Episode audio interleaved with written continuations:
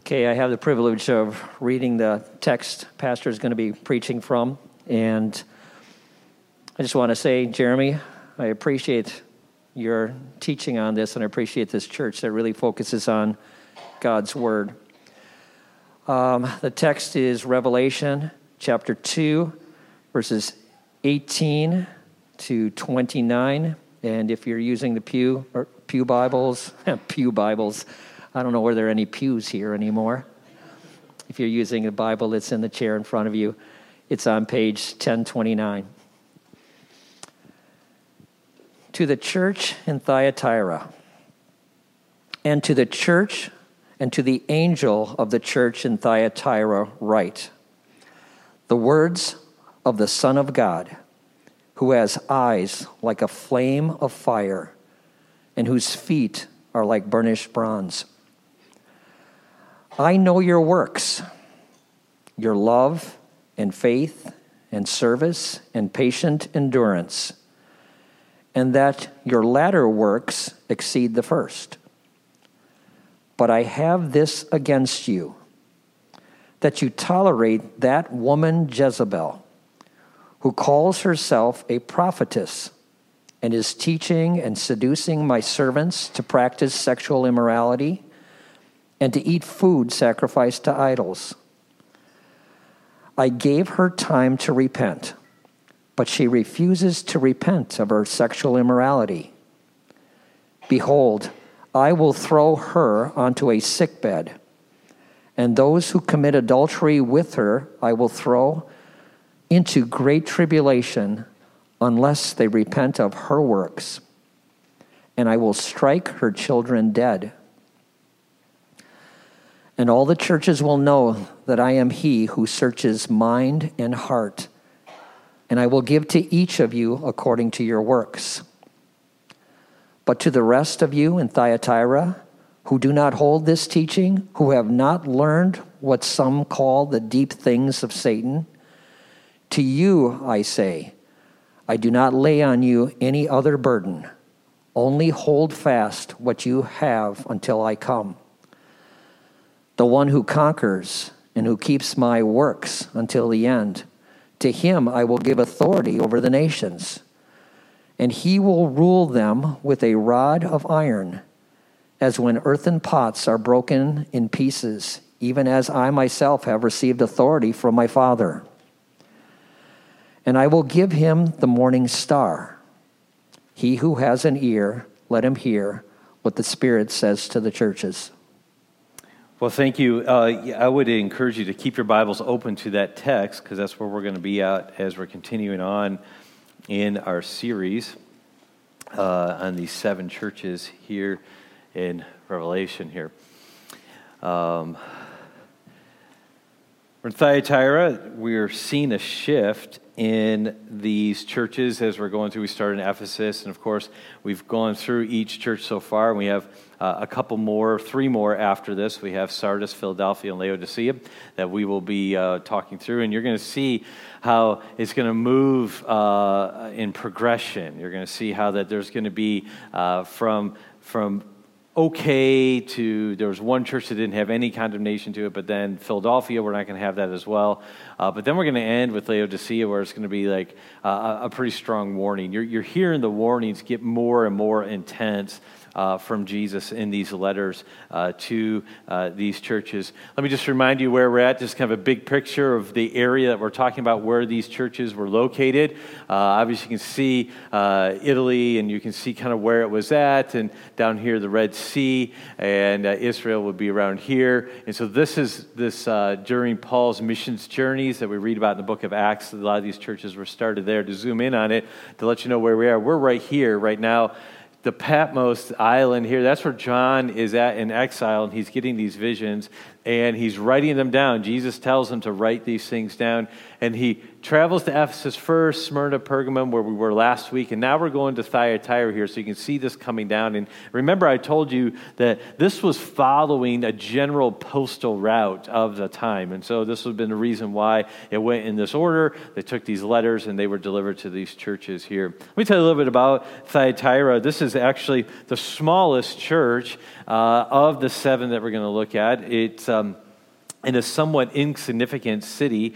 Uh, uh, an ancient historian, he wrote this, and just in one of his writings, he said, uh, Thyatira and other unimportant communities. Okay, so uh, it, it just was small. There wasn't a whole lot there. There wasn't uh, a large uh, military presence. In fact, it really was kind of just uh, a buffer of some sorts, and so uh, there, there really wasn't a whole lot there, ex- with the exception of it was very industrious. They had a lot of uh, trade there. Uh, it would have been, uh, in our vernacular, we would have said this was a blue-collar community. This was a time where there, there was a lot of people trades, uh, and, and we see this from historical documents and archaeology excavations that there were Um, lots and lots of trades there. And, and we, we were introduced to the city of Thyatira back in Acts, in Acts chapter sixteen. I don't know if you remember, but when Paul was in the city of Philippi, he was trying to see, there wasn't a church that was started yet, so he went down by the river. And I don't know if you remember, but there was a lady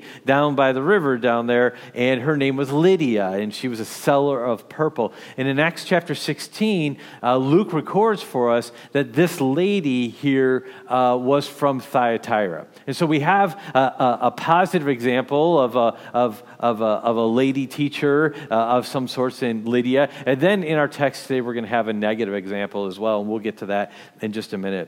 The church, we don't know exactly when the church was started in Thyatira. It could have been related to uh, the ministry of Lydia. It could have been that she went home after her uh, following of Jesus Christ, and they started uh, a church with the community that she had there with the ladies.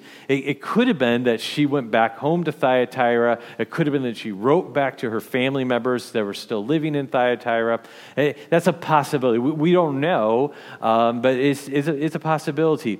In my opinion, it's probably in tandem with what, what I think is more probable, and that was, we remember in Acts nineteen when Peter, or excuse me, when Paul was in Uh, uh, Ephesus for two uh, weeks. It says this, they continued for two years, and not two weeks, two years. They continued for two years, so that all the residents of Asia heard the word of the Lord, both Jews and Greeks. And so Paul had this ministry in Ephesus for two years, two solid years, and it spread throughout the area. So I think it was probably in tandem with Lydia's connections, but also the fact that Paul was there for two years that this church got started. So that's a little bit of background of this church, just so you know uh, a little bit about uh, uh, this as we dive into the message this morning here. Now, Jesus' letter to Thyatira is going to remind us of a few different things. And I got to admit, as I was trying to figure out how to bring this down to, to one sentence or one idea that I wanted to unpack, uh, it was a little difficult because the, even though this is the most, uh, the smallest church of all the seven churches, this is the longest letter. This is the longest one of all the seven letters that Jesus is going to write to these seven churches. This is the longest letter, and he has the most to say to us. So trying to uh, boil this down to one thought, we could have gone in a few different directions, but here's where I landed for today, uh, that Jesus is not impressed when we mess with the gospel and its intended daily implications. Okay? All right? That's where we landed today, and I'm going to unpack that over the next uh, few minutes here, uh, that Jesus is not impressed when we mess with the gospel and its intended daily implications here. And so how I'm going to do this, I'm going to explain that through the good, the bad, the ugly, and then the beautiful, okay? That's what we're going to look at today. The good, the bad, the ugly, then the beautiful. I'm going to pause and ask God's uh, blessing and enablement before I do that, though, okay? God, I, I just want to pause now. Anytime we stop to teach your word, anytime we open your word, We want to be very, very, we want to recognize that we didn't write this. That this is your word. You have intentions. And, and this church, uh, no one here built this church. Jesus, this is your church, okay? And so what we want to say is we want to just pause now and recognize that we need you. We need your Spirit to guide us as we look at this text of Scripture. It's, it's an honor for me to stand in front of people week after week and open the Word of God and teach. It's it's a privilege, it's a responsibility that I'm so grateful for. But Lord, I want to make sure that I'm always sensitive to your Spirit and your leading. And so I pray in the next few minutes here, whatever I'm saying, God, I pray it be guided by your Spirit. And I pray that I would speak in a way that is helpful but is accurate to the text. And I pray that your Spirit would give us good listening ears and remove distractions from uh, from all of us here. I pray we'd be able to put things aside and, and be able to focus in on you and your word. And, and whatever Satan would want to use to distract us from this message here from uh, Revelation chapter two, I pray that you would combat that and that we would uh, be led by your Spirit as I've already prayed. So thank you for this opportunity, and we ask for you to be honored in all that we do. In Christ's name we do pray. Amen. Okay, so the good, the bad, the ugly, then the beautiful. Let's start with the good here. The good at Thyatira. We see this in verse nineteen when uh, you know J P read this for us. He says, "You know, I know your works, your love, your faith, and service, and patience, endurance, and that the latter works exceed the first. But I have this against you." Okay, and so what what we see here is that. Um, We see that, uh, uh, that there are some really good things that he is uh, telling the church of Thyatira about. He's telling them that he has a love. And so it, he basically talks about their works, and he talks about it in four different ways. He says, you have love for God and others. Your faith, you're faithful is really what the word there is. You're dependable. Uh, your service, you're meeting the needs, physical and spiritual needs of other people. You have patience, endurance. You're, you're not giving up in the face of opposition. So, so when Jesus writes this letter to this church, he says, man, you've got some good things going here. And then, and then on top of that, I don't know if you picked up on it, he says, but that your latter works exceed the first. What he's telling the church there, he says, you're doing good stuff, and not only that, you're growing. You're growing. And the things that you do now is even better than when you started. And so much like it's the converse of Ephesus. You remember Ephesus? It was like, hey, you love and blah, blah, blah. He says, but nevertheless, I have this against you. You have left your first love. Okay? So they started great and then they declined. Here is the opposite. Jesus is telling Thyatira, he says, listen, you started and you're doing great things and you're growing in it. So this is the good. The good of the letter here is that these people were growing Christians. This church was growing. It was a small town, small community, lots of trades, blue-collar, down-to-earth people, and they were growing in Christ. And Jesus, he says, this is good. This is good. Remember, I said he's not impressed when we mess with the gospel and its daily implications. And so while it's it's good that they were doing it, there was some bad there. So we got the good, now we got to go to the bad here. The bad in verse twenty is, is that I have this against you, that you tolerate that woman Jezebel who calls herself a prophetess. Now let me explain what's going on here. Um, this was really a, a, a teacher in the church, female teacher in the church, that was modifying the gospel. Now I don't think, and most people don't think, that the lady's name was actually Jezebel, okay? Do you remember last week when uh, Jesus was talking about to the previous church, and he talked in Pergamum, and he talked about that the way of Baal, Balak and, and, and Balaam. And remember how I told you how Balaam had become kind of a euphemism for uh, deceit and uh, uh, trickery, and I told you the story about uh, how that he was he was a prophet for hire, and he was trying to uh, corrupt uh, the uh, Israel and, and and whatnot. It's a very similar thing here. So just like Balaam was a was shorthand for that, or a euphemism for this kind of teaching, so Jezebel became known for a female false teacher. Okay, okay. So this takes us back to the story of Jezebel. If you were to go back to First Kings, like sixteen, all the way through, and she pops up in, uh, in and out of the narrative over the next five, six chapters. Okay. Let me just recap the story for you if you don't remember it. Okay. There's a king called Ahab. He was king of Israel. And he wasn't a very good king at all. Okay, if you read through Kings, often you're going to see in this king and then find out he was a terrible king. Okay, so they just had a bunch of bad kings. They had a few good ones, but a bunch of bad ones. Ahab married Jezebel. Jezebel didn't want anything to do with the God of Israel. Okay, in fact, she had her own prophets. She had her own system of teaching. And so what, what we have here is that we have this lady who was influencing her husband, who was already a bad uh, king, and, and was saying that, okay, you know, fine, you can have the altars to Yahweh. You can have the altars to God and stuff like that. She goes, but I want my own prophets, and I want my own things and my own way of teaching. And so she would bring in hundreds of prophets and, and have her own system. system of religion and have her own system of, of worship. And so um, she added her own worldview, her own theology, her own prophets, and her own, and her own worship that it became, eventually became hostile to the God of the Bible. And her, and her husband, the king Ahab, has let her do it. She ends up uh, in, a, in a very gruesome death in the end, um, and it's just a kind of a tragic story. But you remember there's, in the, before she dies, remember there's a guy by the name of Elijah who was a prophet.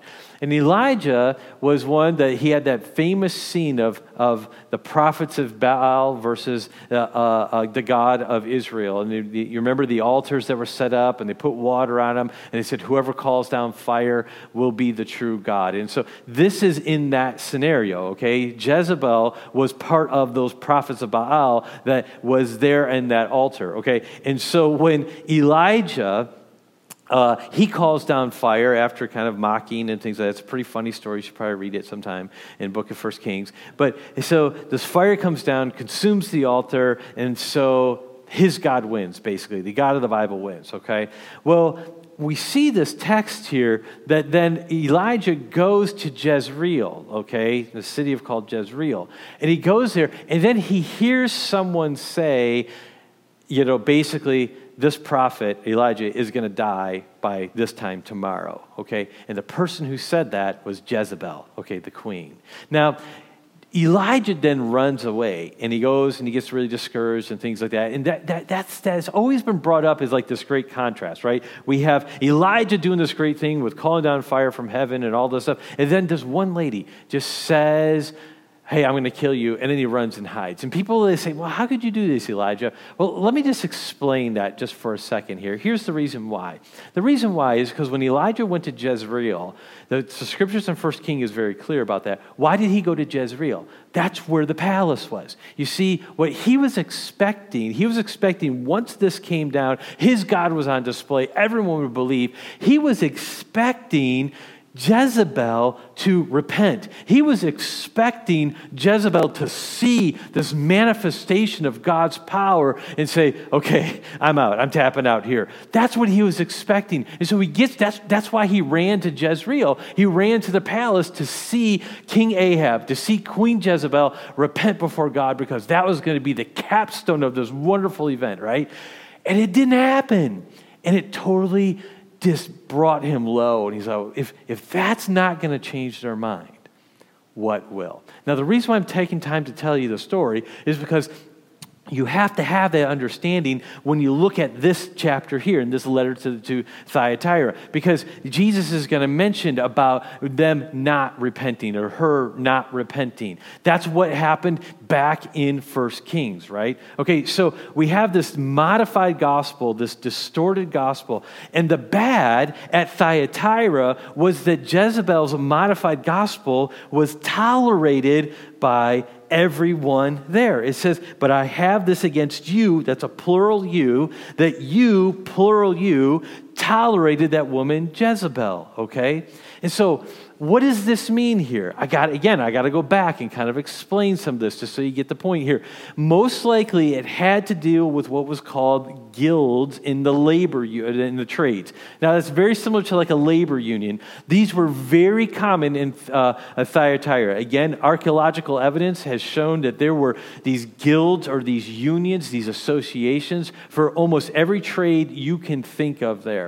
Now, the reason why that's important is because in order to really work in Thyatira, you had to be part of one of these associations, of one of these guilds, okay? So you say, what's the big deal with that? No big deal, right? Here's where it became a problem. These guilds often associated any of their prosperity with false gods, and they would offer sacrifices to false gods to help bless their work, okay? And so it became, in order to be uh, in this association, you had to go along with festival meals, eating meat, right? As it says here, is that they were uh, eating food sacrificed to idols. That's what it's talking about there. They had to be part of these festival dinners that were in honor of these false gods, asking for their blessing, asking for them to uh, bless their work and things like this. And so, so they had to do this if they were going to be part of these associations. More than that, then, then in these festivals, there was drunkenness that would happen. And of course, one behavior would lead to another behavior, to another behavior. And so you can fill in the blanks of what was happening at these places, okay? This is what uh, Jesus is saying to Thyatira. He says, this is what I have against you. You're tolerating this, this teaching, okay? That, and it seems that there was a, a teacher, a prophetess in that church that was saying, it's okay. It's okay. And the reason why is because it was probably saying something to the effect of, of, you know, you have to feed your family. You need a job. Because if you didn't join one of these associations, it was really, really, really difficult to find work. So these Christians in Thyatira are between a rock and a hard place. They're in a very, very difficult spot. They feel like they need to be part of an association in order to get work so they can provide for their family. But in order to be part of those associations, they had to be part of these festivals, meals, and they had to be part of these, these uh, idolatrous practices, and it was going against the God of the Bible. Enter this, this false teacher who was basically saying, it's okay. So the teaching may have been presented something like this. Listen, you need to eat. You need to feed your family. The guilds, they're not telling you to deny Jesus. Rather, it's just part of the working culture to keep your job. So participate freely. Jesus understands. Besides, he's more concerned with the spiritual than the physical. He knows your heart. He says, you're tolerating this type of teaching. Don't do it. More than that, even worse, Jezebel's modified gospel was embraced by some. It says in verse twenty-four, to the rest of you in Thyatira who do not hold this teaching, by inference means that there are some who don't hold to it. What does that mean? There are people that do hold to it. So he says, here's the bad. You're, first of all, every one of you, you're tolerating this teaching going on in your church. You can't do that. And what's worse is that there's a group of you that have absolutely embraced it. He says, this is the bad. Don't do it. So we have the good. There's a lot of good things happening in the church. They're growing. It's awesome. But in the midst of that, there's a bad, and that they weren't discerning about the gospel. They weren't discerning about what it means to follow Christ, and they were bringing in this, this modified gospel where it's okay to follow Jesus and do these things as well.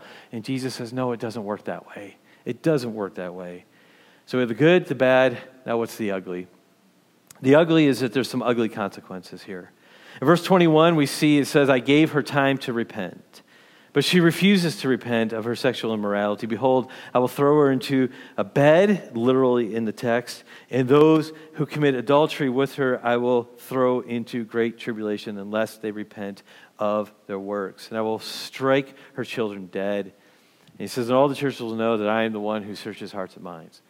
Now, what is he talking about here? Most likely what Jesus is talking about here is he's talking about their, the spiritual children of this lady's teaching.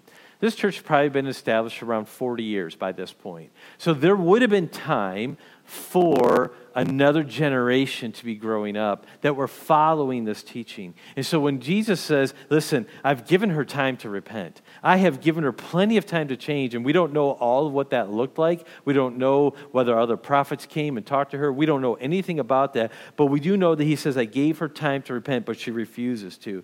So he says there's going to be consequences. Throwing into the bed there probably has the idea of eternal state, eternal punishment there. And this idea of the children being cut off means that he's going to stop this from going. And there could have been physical uh, punishment as well. We've seen this in the scriptures. It's not always what happens, but you remember Ananias and Sapphira, right? Ananias and Sapphira, they were struck down by God. We see that people were sick, and, the, and that even some had died because of the abuse of the Lord's Supper. It's rare, it's not no, normative, but it does, and it has happened. And so here, what Jesus is saying, he says, there's going to be ugly consequences for this unless you repent. I love that about Jesus. He says, unless you repent. But he gives time for repentance. The false teacher will face eternal consequences. The followers will face eternal consequences unless they repent. Now, I'm telling you the story here, this letter here, and I hope that as I'm working this out, you're already starting to figure out how to apply this to your own life, okay? I'm going to go there in just a couple minutes here, but I hope that as I'm walking through this story and giving you all the background and all the information, that you're starting to things are starting to fall into place and say, okay, that makes sense now. One of the ways, I'll just give you a quick hint right now, is that God gives us time to repent. But that time is not always, uh, we don't know when that time ends, okay? And so I would just call on all of us to repent of the any sin that's in our lives. And not because, you know, I'm saying that God's going to strike you dead. I, that, that's not my point. But my point is we cannot. God, Jesus is not impressed when we mess with his gospel message and the daily implications that it should bring to our lives. So there's the good, there's the bad, there's the ugly. Now let's talk about the beautiful. And these are the, uh, already, oops, sorry, I missed a slide there. The beautiful promises. The beautiful promises. So the good, the bad, the ugly, and now the beautiful promises. And this is what Jesus says, and this is where we're going to spend uh, the rest of our time uh, in the next, in the last few minutes that we have together. First of all, these promises, there's one, the beautiful promise number one is that Jesus will judge justly. It says in verse twenty-three, I will strike your children dead, and all the churches will know that I am he who searches mind and heart and will give to each of you as your works deserve. I love that because it means, and it says that Jesus says, I am going to judge justly. I am. I, I know hearts and minds. I know motivations. I know everything you, that goes on. And everyone according to your works will be judged. This is a theme throughout Scripture. Uh, as our works deserve. Uh, First Corinthians chapter three talks about how that we will stand before God and talks about how that we will be judged. And there's there's some imagery used there of gold, silver, precious stone. It says the day will come when our works are tried, and and and basically those that are gold, silver, and precious stone are purified, and those that are wood, hay, and stubble are going to be taken away. And, and so he says, listen, God will judge you according to your works. And so what I want to talk about with that, or I just want to remind you, is that Jesus is the only, in God together, they are the only righteous, truly, truly righteous and just judge, right? You know, when we stand before a, a human judge, we don't know if they are going to be a just judge. We don't know, and we know that they're not completely righteous. We know that human judges make mistakes all the time. We know that people get convicted of crimes that they did not commit, and we know that people that did commit crimes get to go off and they don't have to deal with their their, their crime. But only God is a righteous and just judge, and he will be able to discern every thought and every heart and every action perfectly, and so Jesus judges justly. Now, that's a beautiful promise because you people may misunderstand you. People may ascribe a wrong motive to you. People may assume that they know something about you and make a judgment about you when they don't know the full story here. Jesus will never, ever do that. Okay? You know, people will misunderstand us and ascribe wrong motives to us. Jesus here is a righteous judge, and he will never, ever do this. We're judged according to our works. What does that mean? Well, we're created for good works. We read this in Titus, in the book of Titus. We also read this in Ephesians chapter two and verse ten, that, you know, we were created for good works. But we just need to make sure we put it in the proper perspective. I like what John Stott said. He said this, deeds or works are never the grounds or means of salvation, but they are the necessary evidence of it, and therefore they constitute an excellent basis of judgment. So what he's saying there, and I totally agree with him, and the Bible is very clear, is that we don't get salvation based on our works, okay? We can't earn our salvation. But what the scriptures do say is those who are believers in Christ, those who have been saved by God's grace, they will produce good works. That's why James, if you read the book of James, that's why James says, I will show you my faith by my works, okay? That's what he's saying there. He's not saying that, okay, I'm going to uh, uh, I, I'm going to do enough good works that then I will earn the faith, or then I will say, okay, yes, I, I truly have faith. No, he's saying those who have faith in Christ, their lives are going to be changed, and they're going to have a different direction, and it's going to manifest itself in good works. And Jesus says, I'm going to judge that justly. I'm going to judge that justly. So a beautiful promise here to the church of Thyatira that we can internalize for our own selves is that Jesus is a just judge. But there's another promise. I've got two more. Another promise is this: Jesus will not add any more burdens. I don't know if you picked up on that text when J P was reading it, but he says this, verse twenty-four, to the rest of you in Thyatira who do not hold uh, this teaching, who have not learned what some call the deep things of Satan, to you I say, I do not lay on you any other burden. Only hold fast to what, um, it says, only hold fast uh, what you have until I come. What I love about that is that he's not saying, okay, because you're part of this church, you're part of this church that uh, is tolerating this, and, and, and, and, and there's other people in the church that are so, they're completely embracing this. He's not going to say, because you are part of this church, I'm going to put this extra burden on you, or I, it's your responsibility uh, to change everything. He says, I'm not putting this burden on you. He says, don't tolerate it. But he says, I'm not going to put these extra burdens on you of how to prove that you are mine. He says, I know your heart already. Now, this is reminiscent of back in uh, Acts chapter fifteen. I don't know if you remember what was going on in Acts chapter fifteen, but that's uh, it was known as the Jerusalem Council that was happening. The question that was raised was basically, can Gentiles be saved? We know that God, through Abraham, created this Jewish race, and that was going to be his people, and, and, and they were going to have the salvation. And then so the question was coming, does the gospel go to the Gentiles? For for you and me, we look at that as like, well, okay, that doesn't make any sense. But but in that time, that was a major, major question. And so when in, in chapter ten, we see uh, the Cornelius episode where uh, uh, you know he believes and he uh, was not a Jew, and we see this changing that the gospel is indeed for every person. Okay, so so the Jerusalem Council in Acts fifteen takes place. What happened there is that they determined that they didn't need extra burdens placed on them to prove that they were a Jew. Okay, it, it was basically believe in God.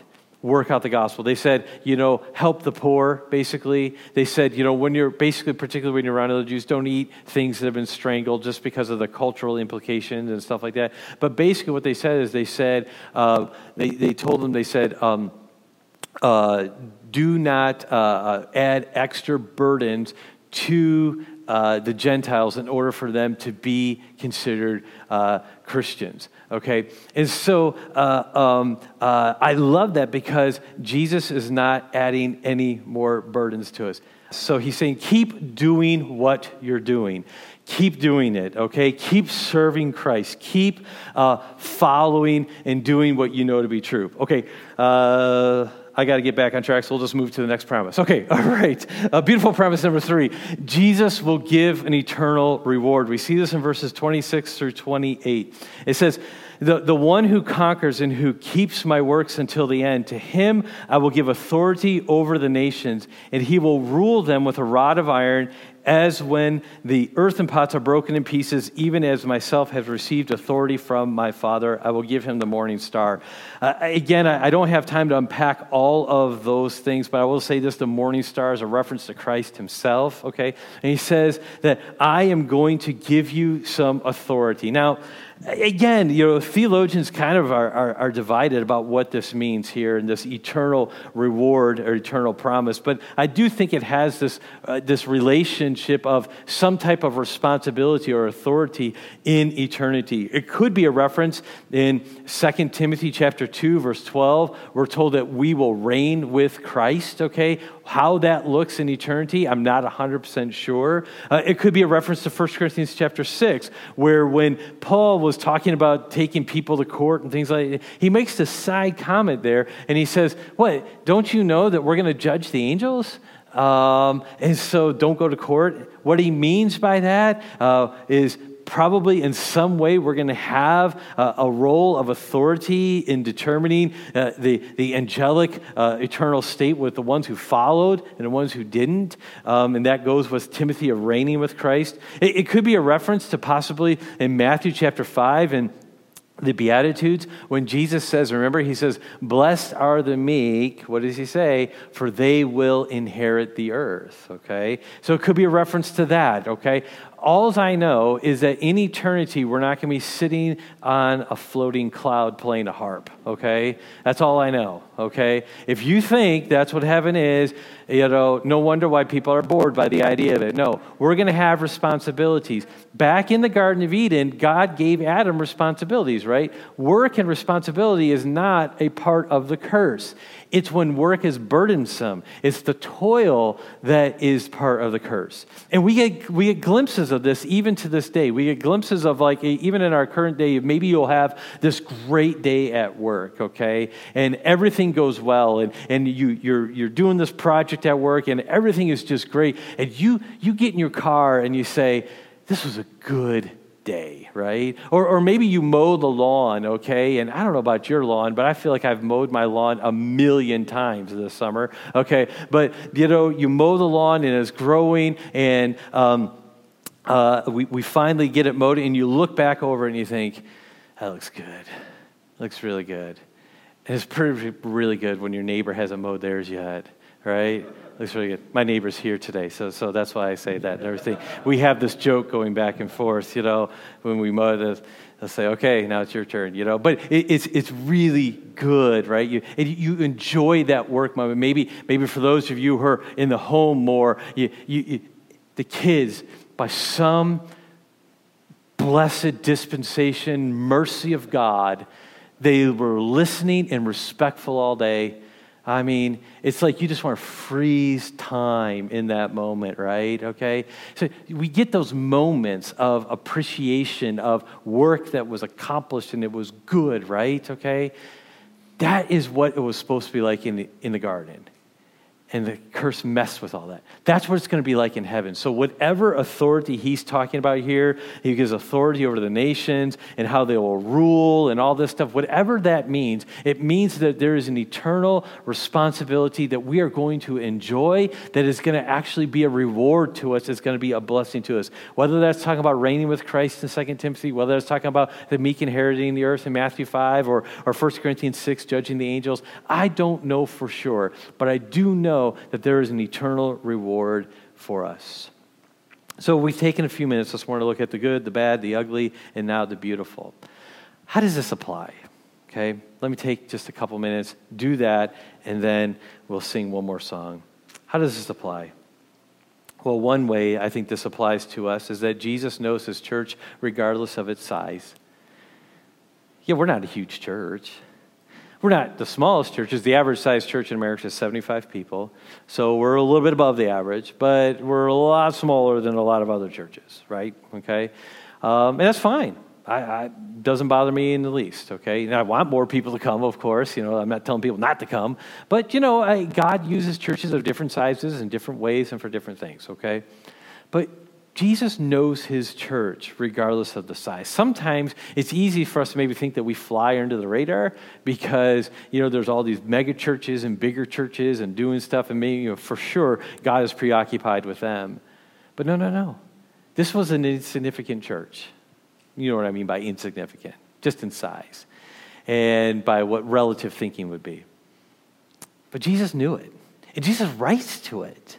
Jesus knows his church regardless of its size. Hey, did you notice how he describes himself in verse eighteen? The eyes like a flame of fire and whose feet are like burnished bronze. His eyes, he sees, he knows, and he judges justly, and he stands firm. Verse nineteen, he says, I know. Verse twelve, he says, I am the one, uh, not verse twelve, uh, verse twenty-three, I am the one who searches minds and hearts. And so he knows this church.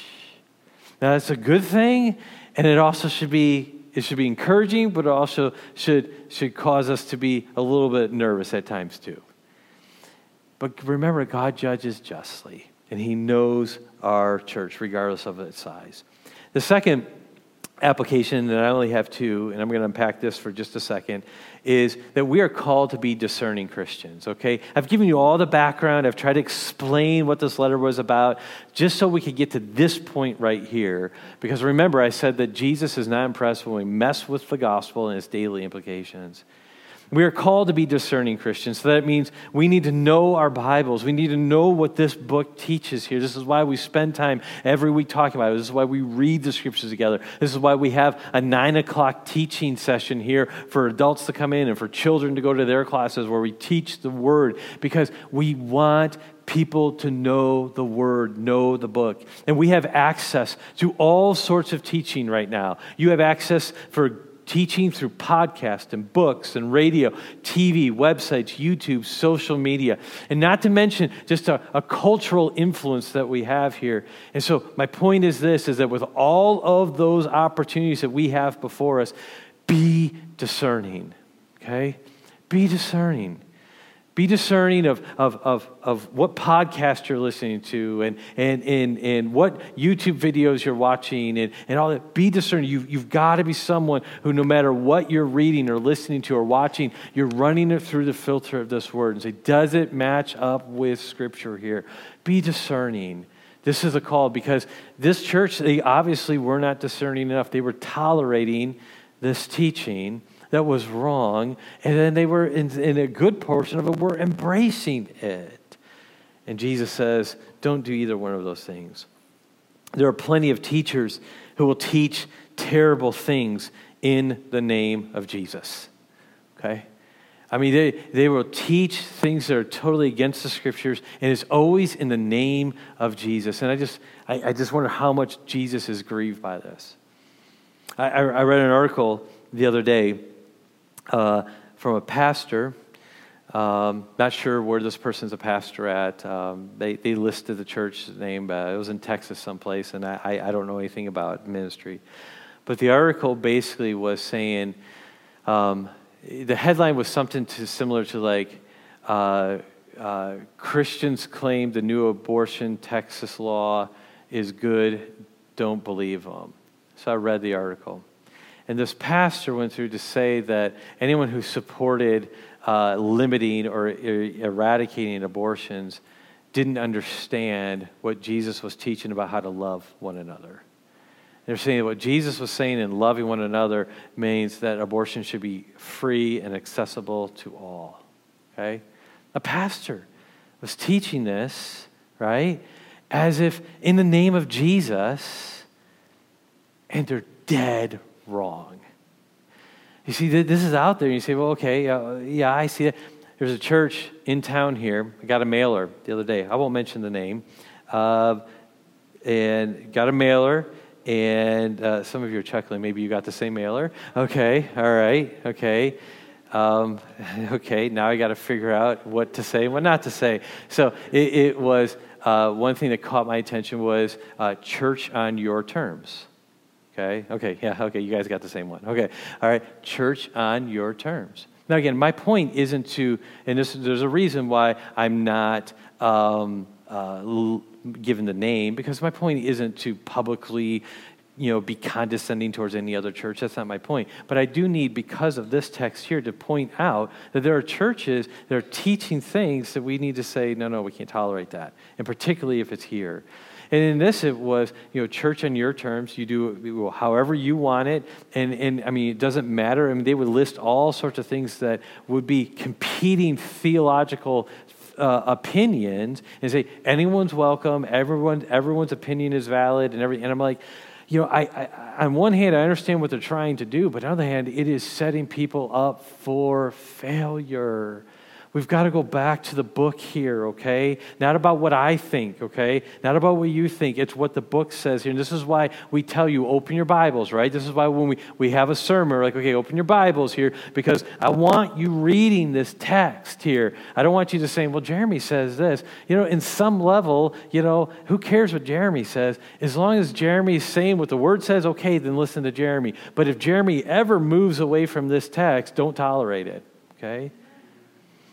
And so this is, there's plenty of teachers who will teach terrible things in the name of Jesus.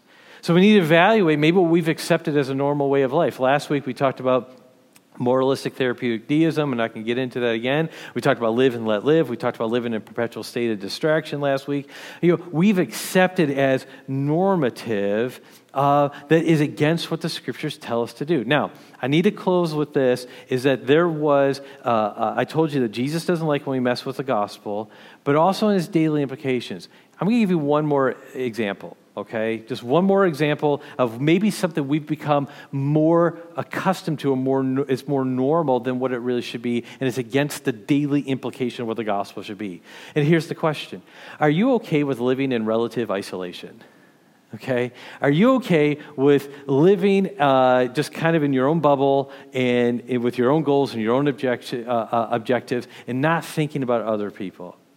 So, so for instance, work, okay? Evaluate how well you know your coworkers. Do you think, if you're a believer in Christ, do you think it's a mistake that you're a believer and you have coworkers that are not? Do you think that that's just a mistake? No, no, God has placed you there. God has placed you there to try to have a, a gospel conversations, to try to get to know them, to try to show Christ's love to them. This is why you're there, okay? And then I've said this before. You see, Jesus, he puts you in these different jobs and these different environments. He gives you these relationships, and he's so generous, he'll even pay you to do it, okay? All right? And so, so, but a lot of times we go to work, we have our own objectives, our own minds, we kind of stay uh, uh, away from other people, and we see them as competing or something like that. And let me just say, that that's a daily implication of the gospel that we're missing here. I'm saying don't tolerate it. Don't tolerate it. Uh, you know, I've been trying to think of how to say this, because you know, we have a lot of people that are working remotely right now. And, and working remotely is a wonderful thing. And it is a wonderful blessing of modern technology. And, and so this illustration does not mean to say that it's wrong to work remotely. Here's the one thing I would say, though. If you're working remotely, just make sure that you haven't totally abandoned your mission field, okay?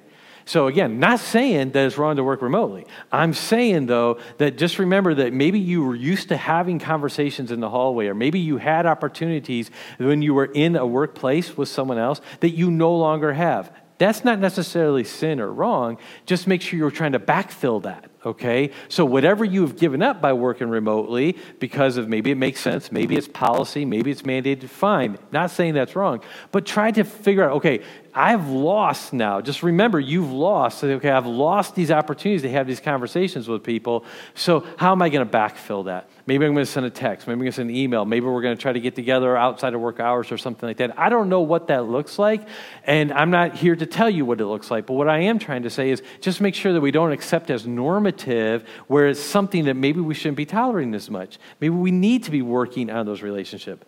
So that's work example. What about church? Evaluate what keeps you from gathering together each week, okay? Again, we all have reasons why we can't get together. Understand that. But evaluate how often those things happen and what would keep you from, from gathering together each week. Are you okay with living in isolation from other believers or from the mission that we're called? What about throughout the week? Evaluate your investment in other people. Uh, we had that summer series, the One Another series, okay? Evaluate your investment in other people. Your hospitality. Are you willing to interact with other people? I understand right now with what's going on and all the pandemic, maybe people aren't comfortable in getting together. Okay, but what about getting together outside? What about taking a meal and dropping it off to someone? How about a text, a card, or a phone call, or a letter to someone? So my point is, is that we've, we've, we've, we've, we're experiencing this thing where it's kind of like, okay, stay away from people. And I'm just trying to gently, lovingly push on that and say, okay, I get that you different comfort levels and all that stuff. I get it. Just make sure that you're trying to backfill those things that we're losing in this, okay? Or maybe you're saying, no, I don't mind getting together with people. Well, then invite someone over. And I'll tell you this, one thing I've observed is the more people stay away from church, the less they will uh, engage with other people outside of church. Because there's this rhythm that you get in seeing people, and then you feel like, okay, yeah, and you invite someone over, and it's wonderful. But if you lose that rhythm, reaching out gets harder with every week that goes by, okay? And so let me just encourage you, don't live in isolation from each other and from our mission that we're called to live in. I'll close with this. Hebrews chapter three. Take care, brothers, lest there be in any of you an evil, unbelieving heart, leading you to fall away from the living God. But exhort one another, how often? Every day. As long as it is called today, that none of you may be hardened by the deceitfulness of sin. For we have come to share in Christ, if indeed we hold our original confidence firm to the end. You see, this is the pattern for churches. This is the pattern for believers. To encourage one another every day. To encourage somebody else every day. And this is where I'm saying where an application of this is we've accepted as norm of I'm going to live my life in my way and everyone else can do their thing. And I'm saying we got we got to push hard against that. We shouldn't tolerate that. The gospel implication in our lives is that we're going to invest in other people and love one another and try to encourage one another each day. Small groups is a great way of doing that. Uh, I'll just throw that out there. Let me give you some homework and then we're done.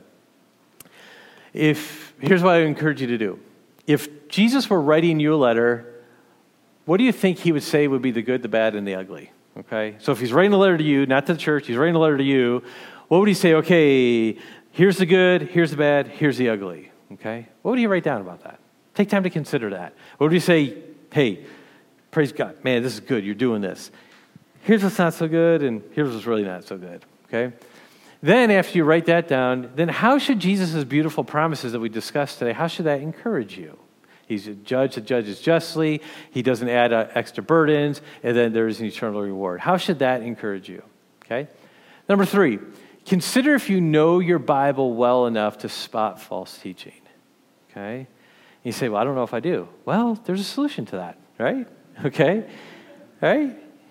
The solution is know your Bible, right? And and you got people that are willing to teach it to you, okay? And we can go through this, and there's so many resources that are available for us right now to learn the Scriptures, okay? I'm going to encourage you. Do you know your Bible well enough to spot false teaching, okay? And then here's just an exercise, and not that anyone needs to see this, but I just just so you could see this, make a list of people you have who you have intentionally invested in in the last month, not in count, not counting your family members. Okay, all right, because you kind of have to. You all live together, okay? But the people that you have intentionally invested in in the last month. Now again. The only purpose I'm doing is I just want you to evaluate whether or not you're having this investment in other people, this intentional investment. Um, this isn't to show anyone or anything like that. It's just more for an exercise for you to work through. Because Jesus doesn't like it when we mess with the gospel and its daily implication. Its daily implication is that we're to be an encouragement to one another. Well, we're going to sing a song now. It's called He Will Hold Me Fast. You know, it's going to talk about how that there's going to be some days that are bad and some days that we're discouraged and some days that don't go as well as we hope. But in the midst of that, the, the comfort is that Jesus Christ is the one that's holding us fast. And so I hope that this discussion from this letter to Thyatira is helpful for us to say, okay, we can't tolerate and we can't accept as norm the things that are against the gospel and its implied mission for our lives. So let me pray, and then uh, we'll sing. Father, I do pray that as we sing this song, that we would be encouraged and that we would be reminded of how good you are and uh, that you do hold us fast. And so may you be honored in this song, and I pray that we wouldn't tolerate messing with the gospel and its its implications for daily life. For it's in Christ's name we do pray. Amen.